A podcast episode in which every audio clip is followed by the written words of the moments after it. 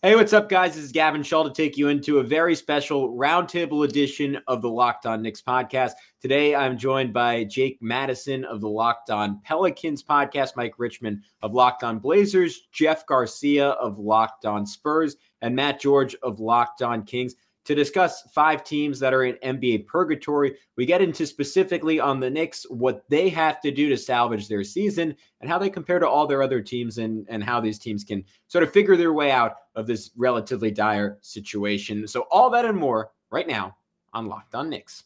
You are Locked On Knicks, your daily New York Knicks podcast, part of the Locked On Podcast Network. Your team every day. And I think we see Willis coming out. There he comes right now. five. Ewing for the win. Yes.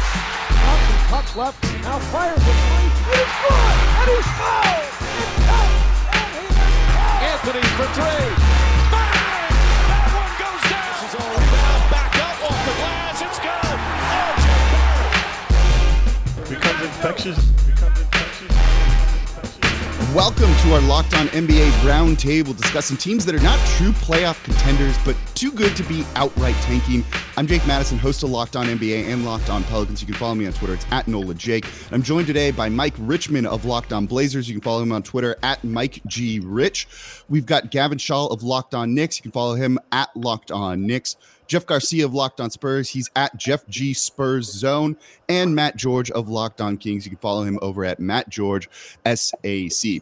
So as said, these are teams that are not amazing, but not outright bad, and maybe don't have a true path to contention or tanking either way. So the first question to everybody here: Anyone feel their team doesn't really belong in this group and should maybe be placed somewhere else in some of the rankings, whether that's kind of a play-in contender or an outright tanking team, something along those lines? Mike, I see you you bopping your head there. So so do you think that's where the Blazers should be? Um, yeah, I mean, they're as no man's land as a no man's land team could be, right? Like they tried to get bad and like truly tank over the last, I don't know, two weeks uh, leading up to the trade deadline. They intentionally got worse, and now they've won four of five, um, which for them is like a hell of a run. So.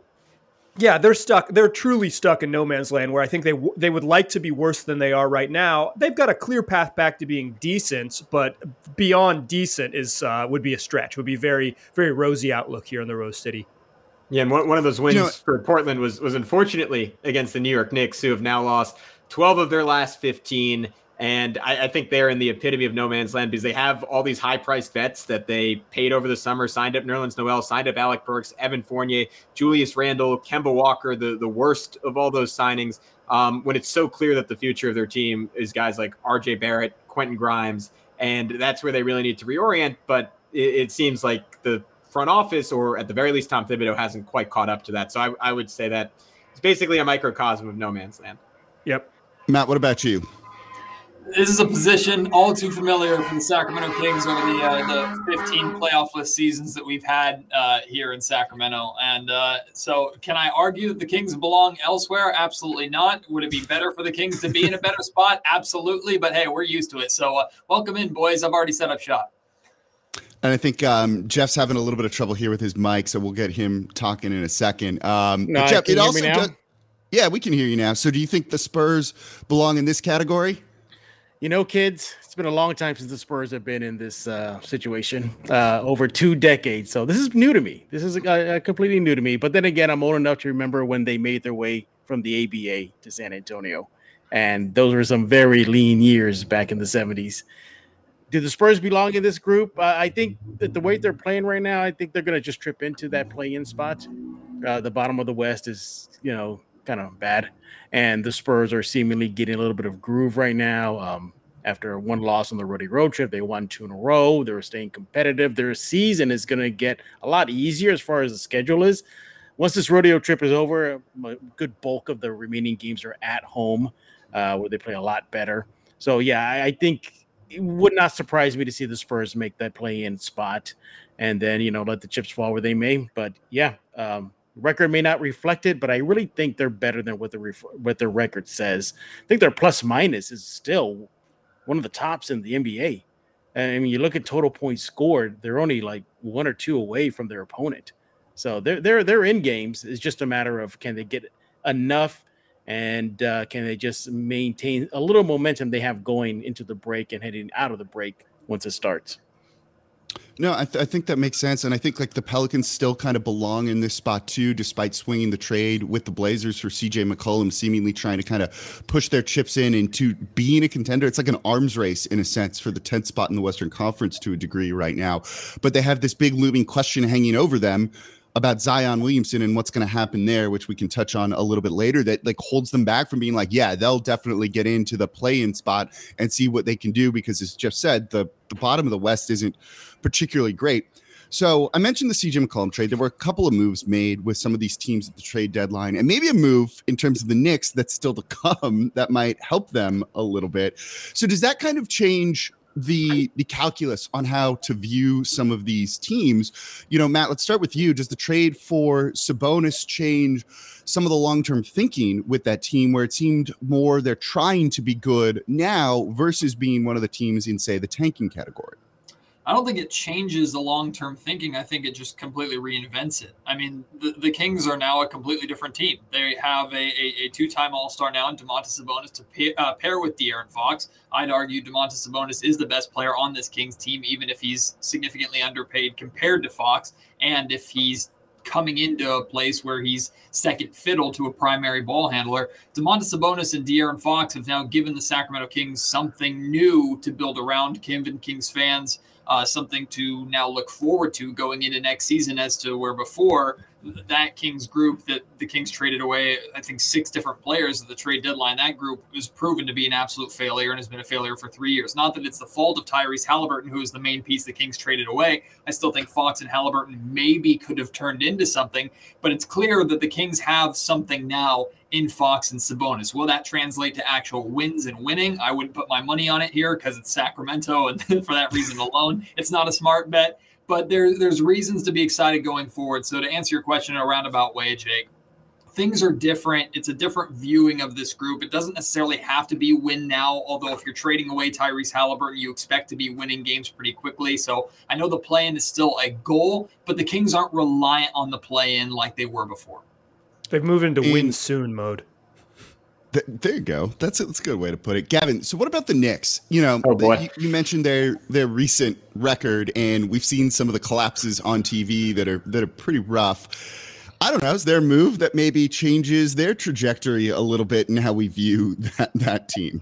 Uh, firing Tom Thibodeau. That would that would that would maybe do it. Um, no, but out, outside of the coaching situation, I mean, I think obviously at this point in the season, it's just all about what are you doing internally, and I think it's just it's shifting focus to the younger guys on the roster and their development. And Tom Thibodeau, maybe as a as a proxy for team president Leon Rose, made a comment that suggested that after the All Star break, the Knicks might uh, move that direction after losing three straight games in increasingly torturous uh, fashion.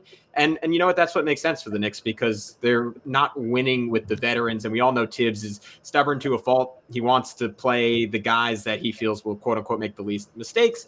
But when that's Kemba Walker just sort of like being anemic on offense and a revolving door on defense, it doesn't really work anymore. And when someone like Quentin Grimes is showing off real potential as like a three and D plus guy, hitting 40% of his shots from distance, flashing defensively, RJ Barrett playing fantastic until Thibodeau left him in in a blowout and, and got him injured uh, th- there's things to build around with this Knicks team. They just have to reorient and reprioritize to do so. And then, Jeff, I, I thought that Spurs trade of Derrick White to the Boston mm-hmm. Celtics, you know, was really kind of about some of the long term thinking, opening minutes for some of the younger guys like Primo that they have. Is mm-hmm. that how you're viewing that, or is that done for a different reason? No, you hit it on the head. It, um, it's not only just opening up minutes for these young kids they have just waiting there, Primo, you know, possibly Wieskamp down the road, but – it's it's just it was a move that needed to be done. Uh, White was kind of a logjam at that spot. White, as much as he would, he's okay playing half. I mean, downhill. He's more of a half courtish kind of guy. Doesn't lend to the roster. You know, Devin Vassell wants to run. Lonnie Walker wants to run. It was a move that needed to be made. You also get rid of, yeah, believe it or not, guys. Derrick White was the highest paid Spur. It wasn't Murray. It was it was Derrick White you get him off the books. Now the Spurs are more than poised in this offseason uh, with more money in their pockets to chase a free agent all star to pair with Dejounte Murray moving forward. Um, it was done for roster reasons. It was done for lineup reasons. It was definitely done for the lottery draft uh, that's upcoming. You know, the Spurs have three first round picks came from that trade with Boston as well as the trade with Toronto. So the Spurs' future is a lot brighter. The rebuild that I went through back in the uh, late 70s, early 80s with the Spurs team was bad. I was cheering for a busted up Dominique Wilkins, okay, that just came from Italy to sign a one year contract for the San Antonio. That how bad it was back in the day. Um, and I think this rebuild now is going to be a lot shorter. I don't think it's going to be as prolonged. They can make moves in the draft, they can make moves in the offseason with the money they got. Yes, and I'm still putting it out there. These young guys, maybe minus Murray, um, are still flippable. I still think you look at these young kids like a Keldon, like a Devin, like a Primo, yes, like a Poeltl, to say, who is talking with us? Let's still try to move up this draft if they fall out of the top 10 uh, or if they can make a swing for the fences and bring in an established NBA forward that can stretch the floor. That's all the Spurs need. They're that one player away, and I really believe it's a stretch four and a quality All Star stretch four that they need to get in camp ASAP. Oh, that makes sense with the young guy development. And then, yeah. Mike, you, you kind of mentioned it, right? Like they're the Blazers are trading some pieces away, trying to kind of retool a little bit, but they're winning games right now. Do you think this is them kind of doing the same thing they've done with, say, Damian Lillard and CJ McCollum before with just a new cast of characters? Or is there a way to true title contention through some of the moves they're making now? Uh, n- no. no. Uh, you know, Anfernee Simon's really good. He's going to be a really good basketball player. Pairing him next to Damian Lillard is kind of what the Blazers have done for the neck for the last seven seasons. I think you could argue that Anfernee Simons is better than CJ McCollum, or will be better than CJ McCollum, uh, whatever you're projecting. But like, they're two small guards. It, you kind of, you kind of know the score of the game. This this team has a like I said path to be decent, but uh, like true contenders to get out of this range. I think the Blazers could be a playoff team next year without doing very much at all. I think they have a core to be a competitive team, but to do more than that, they feel like they're spinning the wheels. They, they really do. Um, but at least Damian Lillard gets to do an interview about his unwavering loyalty every three weeks. provides nice content for the blogs. I mean, that's kind of how I see that team a little bit too. You know, unless they're going for a full on teardown rebuild and get lucky in the draft, it's going to be more the same. But that seems to work, especially for small markets. We would kill for that type of success, I think, in New Orleans to a certain degree of getting into the playoffs every year, even if you're not a true title contender. Memphis did that for a number of years too. And that grit and grind run seemed to be very successful, energize their fan base. And it can be okay, I guess, sometimes when you're not always going to be a title contender. So coming up, let's talk a little bit more about the play-in tournament, some of these teams. But before we get to that, today's episode of Locked On NBA, the special roundtable of Locked On NBA, brought to you by BetOnline.net. Football might be over the season, but of course, basketball is full steam ahead for both pro and college hoops. And so, for the latest odds, totals, and player props, you can go to BetOnline.net. It's your number one spot for all your sports betting needs. BetOnline.net remains the best spot for all of your sports scores, podcasts, and news this season. And it's not just basketball basketball. They've got everything you could need. BetOnline.net does hockey, boxing, UFC, even if you want to get in on the Olympic action and coverage as well. So head to the website today or use your mobile device to learn more about the trends in action over at betonline.net. BetOnline, where the game starts. All right, it's our locked on NBA roundtable discussing teams kind of in no man's land, trying to get into the play in tournament. So let me pose this question to the group here. Of all of the teams we've mentioned and where they are in the standings right now, not selecting the team that you cover, who's the team you think is closest to getting into the play-in tournament? Jeff, we could start with you. Um, you're gonna have to help me out here, locked on Blazers. But uh, where y'all stand right now? The, the, Blazers uh, are in tenth. They're two games 10th. ahead of the Pelicans and the Spurs. Unbeatable with Justice Winslow. Unbeatable. Right. You added yes. you had a stud like Justice yes. Winslow and Elijah Hughes at the at the trade deadline. Oh boy, putting teams like the Spurs in your rearview mirror. Yeah, I, I still got the Blazers though. I think the Blazers are the ones that I'm looking at right now as a possible team that could stay in that play-in spottish area. Pelicans, I just don't know there. You know, um, I know Zion is kind of a big distraction right now. You know, will he play? Will he not play? What's the future of his career in in, in just in the NBA, or let alone the Pelicans? Um, CJ McCollum is that enough though? I mean, I know he and BI, you know, possibly can be a nice one-two punch, but yeah, I think the Blazers, yeah, the Blazers and the Pelicans. I think I got those two ahead of the Spurs right now, as it is right now. Um, but uh, yeah, uh, outside of San Antonio, those are two teams I'm looking at. What about you, Matt? Yeah, looking at uh, to me, it's the New Orleans Pelicans, just with the amount of talent that's on that roster, and I think not that this was the direct reason for the Kings finally pulling the trigger of moving Tyrese and, and the Pacers deal, but I think the Pelicans landing CJ McCollum only a few hours earlier uh, maybe had a, a slight effect, especially if the Kings do still have a goal of the play. And so, uh, just looking at talented rosters out of the group, I think the the Pelicans and Kings are the most talented, just with the names that they have. That doesn't necessarily mean anything for either team. Uh, but if I were if I were to pick, even if I could pick the Kings, I'd still pick the Pelicans at this point. Yeah, I'm, I'm in agreement. Um, I think I think it's New Orleans. Uh, Portland, I don't know if they want to win as badly as New Orleans does. It feels like more of a priority right now in New Orleans. I mean, that being said, I mean, watching Portland against the Knicks, they uh, after not so good start. They look really, really good down the stretch, but that's everyone against the Knicks right now. So it's hard to put that in context. And Anfernee Simons is amazing. Like he might mm-hmm. be like the yeah, best guy, at least, at least the guy playing the best on any mm-hmm. of these teams right now. Um, but I know Brandon Ingram, Jake, you could speak to this more than I could, but he's made significant leaps as a passer. Uh, love yeah. Herb Jones, CJ McCollum, um, the lead guard they've been they've been dying for for a long time. Like even at least offensively, like brings you maybe even a little bit more than Jrue Holiday did in terms of creation. Um, and if there's if there's even a small chance that Zion could come back and, and give them like a push over the last couple of games, maybe not a thing. But if if I'll you were to, on that one um, in a second here. yeah, sure. Yeah, I would I would say New Orleans is clearly the team with the best combination of talent and and aspirations of, of genuinely wanting to win. Um, yeah, so I, I would say I would say New Orleans. You you guys just sleeping on the Spurs, aren't you? You're just sleeping on them. Yeah, I, I love you, Jeff. I have no belief in that team whatsoever, wow. other than Gregg Popovich is still their coach. Wow. Like, I would, I when you Not were even All Star Dejounte Murray. Okay, all right, I that see was, how it is. That was like pretty emphatic right there. No, um, and it's not disrespectful because I'm coming from the Kings' perspective. So who the hell cares about what we have to say over here about what it takes to make the playoffs? But I'm just I I have and they've burned me in the past. I have no faith in this Spurs group to end up in that 10th seed. But prove me wrong, San Antonio. What about yeah, you? I'll Mike? pick the Pels too. I'll, if we're doing it, I'll pick the Pels too. I think the Blazers might um they might do some stealth tanking at the last week of the season, and instead of playing Anfernee Simons mm-hmm. 37 minutes, play him like 32 and try to lose those five minutes as best they possibly can. Um, they'll have to. It's going to be real subtle, but pay pay close attention to that minutes column come you know late March.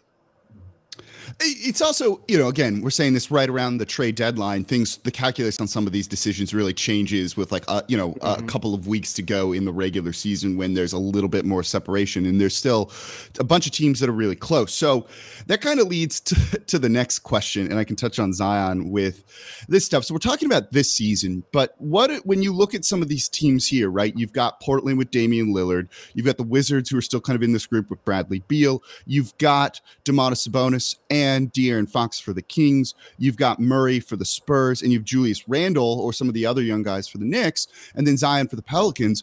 You know, who do you think's kind of the best one to to build around, or what's the best kind of core some of these teams have to try and contend in the future? And, and I'll I'll say this with Zion, I'm not expecting him to play this season um, like 99 point something percent certain he's not going to be playing this season.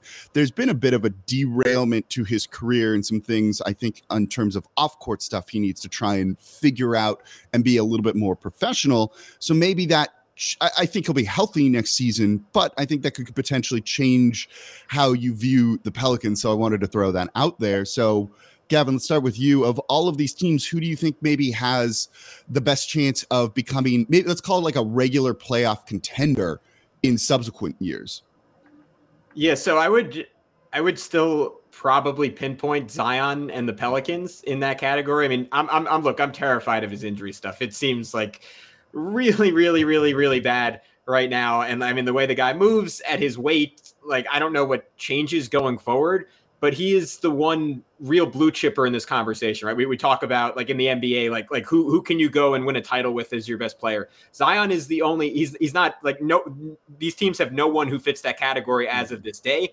I would argue Zion is the only candidate right now on any of these teams. And and that gives the Pelicans something that no one else has. Brandon Ingram is probably pretty clearly the second, like the best second banana of any of these teams right now. CJ McCollum is maybe the best third guy on any of these teams right now. So I just don't know if anyone else can match New Orleans' talent. Yeah. Obviously, New York has the market going for them. I think if they can get a Jalen Brunson this offseason and again reorient around their young guys, I mean, maybe New York gets a top five pick at this point. There's a world where that flips around pretty quickly. Uh, Damian Lillard, still one of the greatest players on planet Earth when fully healthy. There's a case for Portland because of him and Simons, but uh, I would I would say New Orleans uh, with the big caveat that Zion's health uh, just just scares me. A huge one, right? Yeah.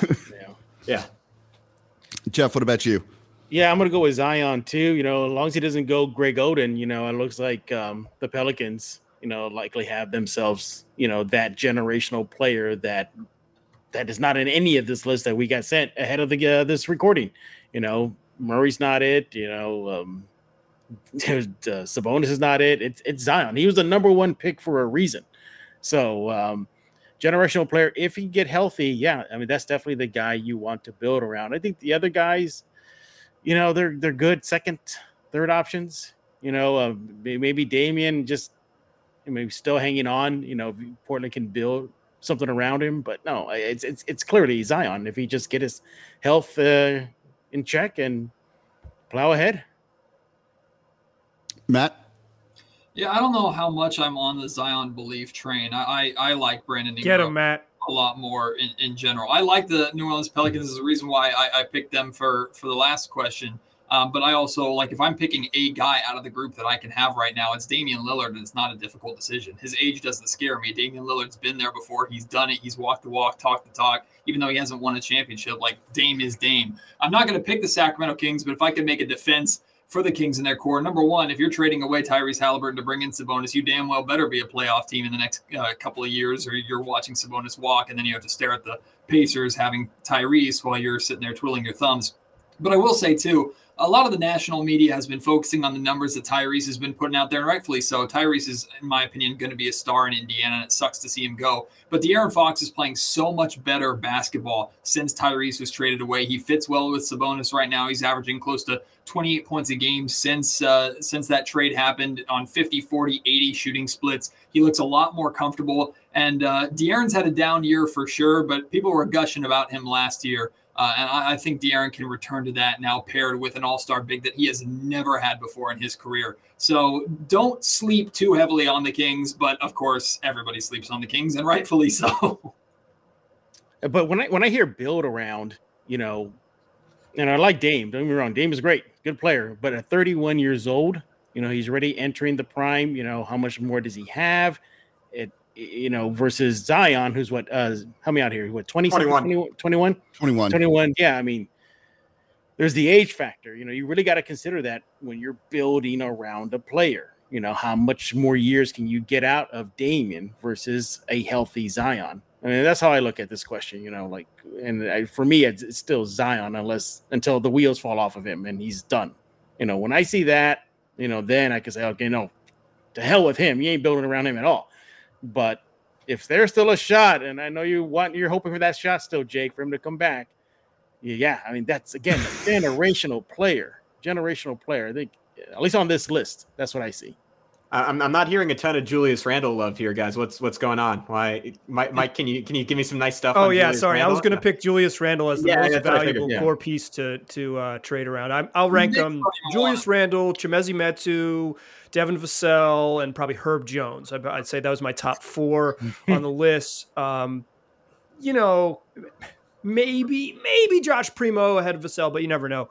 Yeah, I don't know. I, I, think the Blazers' best building block is Anfernee Simons, right? Like it's he's he's 22, and we're now into six weeks of him looking like an all star. It's six weeks of basketball. I get it, y'all. Um, it's since the calendar flipped. He's looked good, but uh, yeah, I think the Blazers' best building block is a 22 year old who's going to get super paid this summer. Uh, and once you get super paid, people always treat you different. Um, look forward to Zion getting treated differently in the near future, a la Julius Randle. Uh, look, they're going to offer him a contract extension. We'll see if he takes it, and you know it would kick in after next year anyway. It, it, it comes down to that. It comes down to his health, and it comes down to some of the let's call them professionalism things around Zion. I've, I've, I've said it before. He's missed some workouts, things like that, that could have aided in his recovery. I don't know if he's taking this in his camp, taking it as seriously as maybe he could or should be. And I think those are things that long term could derail a career, but he's not going to be out of the league in the next year or two. And as Gavin said, it's he's probably of all of the kind of young guys in here, the best blue chip prospect that has the most potential. And I think you kind of bank on that long term. And if I were a GM, yeah, I'd probably of all of the players on all of these teams be taking him number one yeah, overall. He's, he's freaky deaky Shaq. I mean, yeah, he's freaky Yeah. deaky Shaq. Like as as good as all the other players are, none of them are like potentially the most dominant offensive force in the league. Um, as much as I like Chimezie Metu. Hey, hey, hey! He was a Yeah, former hopefully. Spur, so um, I'm all down with Metu, man. Um, but Got to get him on the Uh, court. yeah, but um, Jake, uh, is it more Zion just not wanting to be in New Orleans? Is I don't know an if element that. of that? there's there's a lot going on there. There's a lot going on there. I think there's some friction between him and his camp in the front office that's leading to them not want to be as forthcoming about injury stuff with the front office and kind of surprising the front office on certain things. You know, his foot injury never an injury like that to a player of that quality never gets hidden until media day when that was just completely dropped on all of us. I was there with all the guys from ESPN, The Athletic, and no one had any clue about this ahead of time till David Griffin said it. There's some weird stuff going on, and there there's a lot of reason to be concerned about that in New Orleans. So I got another question or two before we all wrap up coming up here next in this roundtable episode of Locked On NBA. But before we get to that, today's episode of this roundtable episode of Locked On NBA is brought to you by Built Bar. It's that time of year where you've pretty much given up on your New Year's resolutions. But this year, I'm doing really well. I'm eating healthier, and it's thanks to Built Bar. And it almost feels like not even really trying because Built Bar is so delicious. The best tasting protein bar out there. And they have some of the most unbelievable flavors you ever had. And if you've never tried the Puffs flavors, you've got to give them a try. You're missing out. They're one of the best tasting protein bars that Built Bar has. It's the first ever protein infused marshmallow. They're fluffy, they're marshmallowy, and it's not just a protein bar, they're a treat. So whenever you have those sugar cravings or anything like that, my secret, I grab a Built Bar because they're covered in 100% real chocolate. I keep some of the mint brownies with me all the time. It's like mint chocolate chip ice cream, but healthy and in protein bar form. So go to built.com. You got to scroll down to the macros. You're going to be blown away. These things are high in protein, low in calories. Most of them have 130 calories, 4 grams sugar, 4 net carbs, and 17 grams of protein. Compare that to a candy bar, another protein bar, any of the snacky things that you're eating, and Built Bar is going to win every time. Whether it's mint brownie, I have some of the white chocolate, uh, raspberry cheesecake, which is also awesome. I have the uh, the puff bars of the churro puff bar that's cinnamony. They're great. So go to built.com, use promo code LOCK15, get 15% off your next order. Again, use promo code LOCK15 for 15% off over at built.com. I gotta All right, admit, I like the I like the uh, cricket flavor. I liked it. Y'all remember Good the for cricket box? you. The cricket was actually going like super good. healthy. Yeah, with the cricket I- flavor was not bad. All right, thank you everybody for making Locked On NBA your first listen every day. We're free and available five days a week, and we're doing our special roundtables like only Locked On can with the hosts who cover these teams on a daily basis, talking about teams trying to get into the play-in tournament, but maybe not being good enough, not being good enough to outright tank. So I want to pose this question to everyone here. You know, the I, I'm a fan of the play-in tournament. I think it's fun. The games last year when we finally got to really see them were intense. There was like a, a level you don't really see to that. But is this good for the league as a whole? Is this good for these teams as a whole? One of the worst spots you can be in is that kind of eighth seed that just gets into the playoffs but gets bounced out. Maybe you get swept and you don't have a high enough draft pick to try and really rebuild. So is this a good thing for the league or, and maybe it's a separate question, a good thing for these teams? Matt, let's start with you here. Oh, I think it's a great thing, even if it gives teams like the Sacramento Kings false hope. I think it's a a phenomenal thing. Look, like last year, the play-in was a complete success, at least in the Western Conference. Two of the best games of the entire playoffs were in the play-in. You got the the Memphis Grizzlies run that they went on because of the play-in.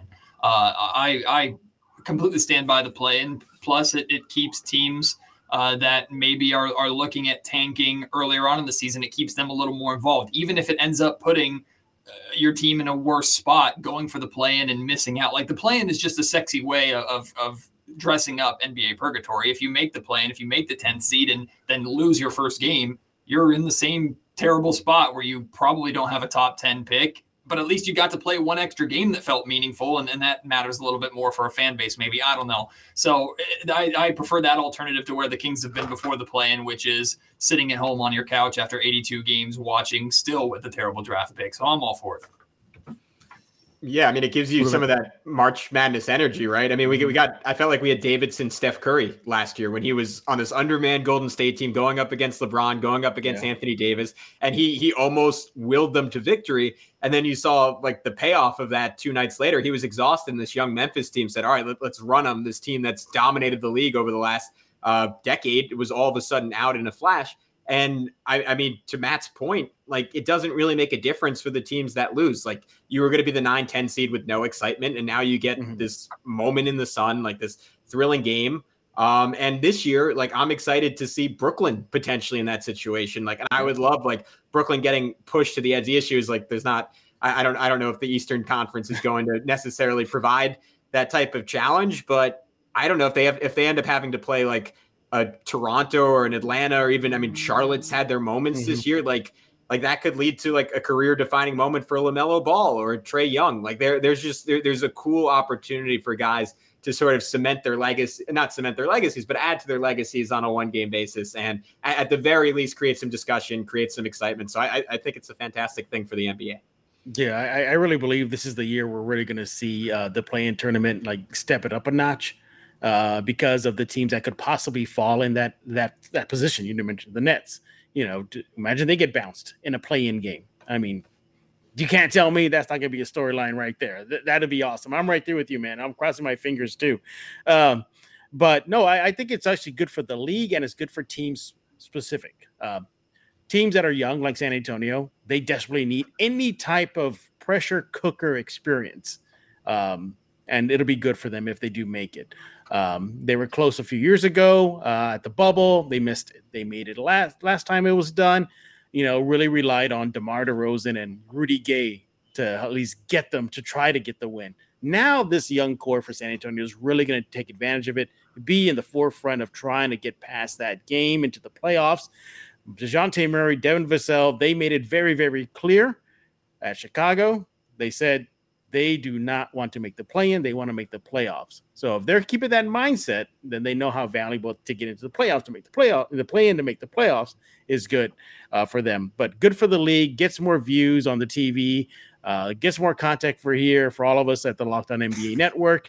Uh, so all in all, it's just really, really, really good for everybody. But no, no, no problems at all. As a matter of fact, too, um, you know, on the side I cover the NBA 2K League and it was actually uh, the NBA 2K League that was the property belongs to the NBA that started the play-in ter- concept, and that's where the NBA uh, started seeing the success at that level. I know I get it; it's a video game, I get it, but it's how how amped the uh, competition got, and I and um, it's a good thing. Trust me, I've I've experienced it. I've seen it on on, on two platforms: a hard court, hard court, and a virtual hardwood, and it works.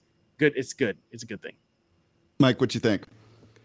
Yeah, I mean, I think it kind of incentivizes teams like the Pelicans and the Kings to go for it in a way that's probably not like in the long term interests of their franchise because um, maybe that maybe that's not the, the, path forward. But I think it's fun for us. Like it's fun for people who watch the games. I really enjoy. I've enjoyed the play in. I think it's better for the last more than just the single elimination games. The last 10 days of the regular season in the NBA typically suck. They suck. Like teams aren't trying. Uh, you have no way to gauge if the good teams are good or not, or if the bad teams are like where they are.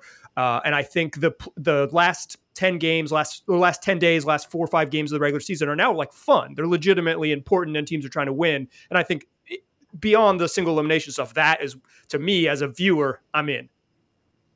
I think it creates more engagement for fans, right? Instead of your team, as you mentioned, Mike, maybe stealth tanking and playing and resting some guys over the course of the final two weeks of the season, there's games that are meaningful. They're playing guys. Fans are kind of getting their money's worth. There's reasons to show up and go to these arenas instead of just staying home or to watch it on TV if you have a, a setup where you're capable of doing that. So I think that long term is really good for the league. It might create some short, you know, long term issues for some teams who maybe should be tanking and trying to get a top four pick instead of, you know, just trying to get in and then landing in the 10th spot. But I think the league wants to disincentivize tanking, and you're really seeing that hmm. happen with all of these teams and why you saw an arms race. You saw big trades that were designed around teams trying to get better to chase the 10th seed, not necessarily any higher than that, but just simply the 10th spot that's fun. We love that sort of thing. And so, for my last question for y'all before we wrap up, what's the biggest storyline to watch going forward with your team that you cover over this final third or so of the season? Mike, let's start with you here.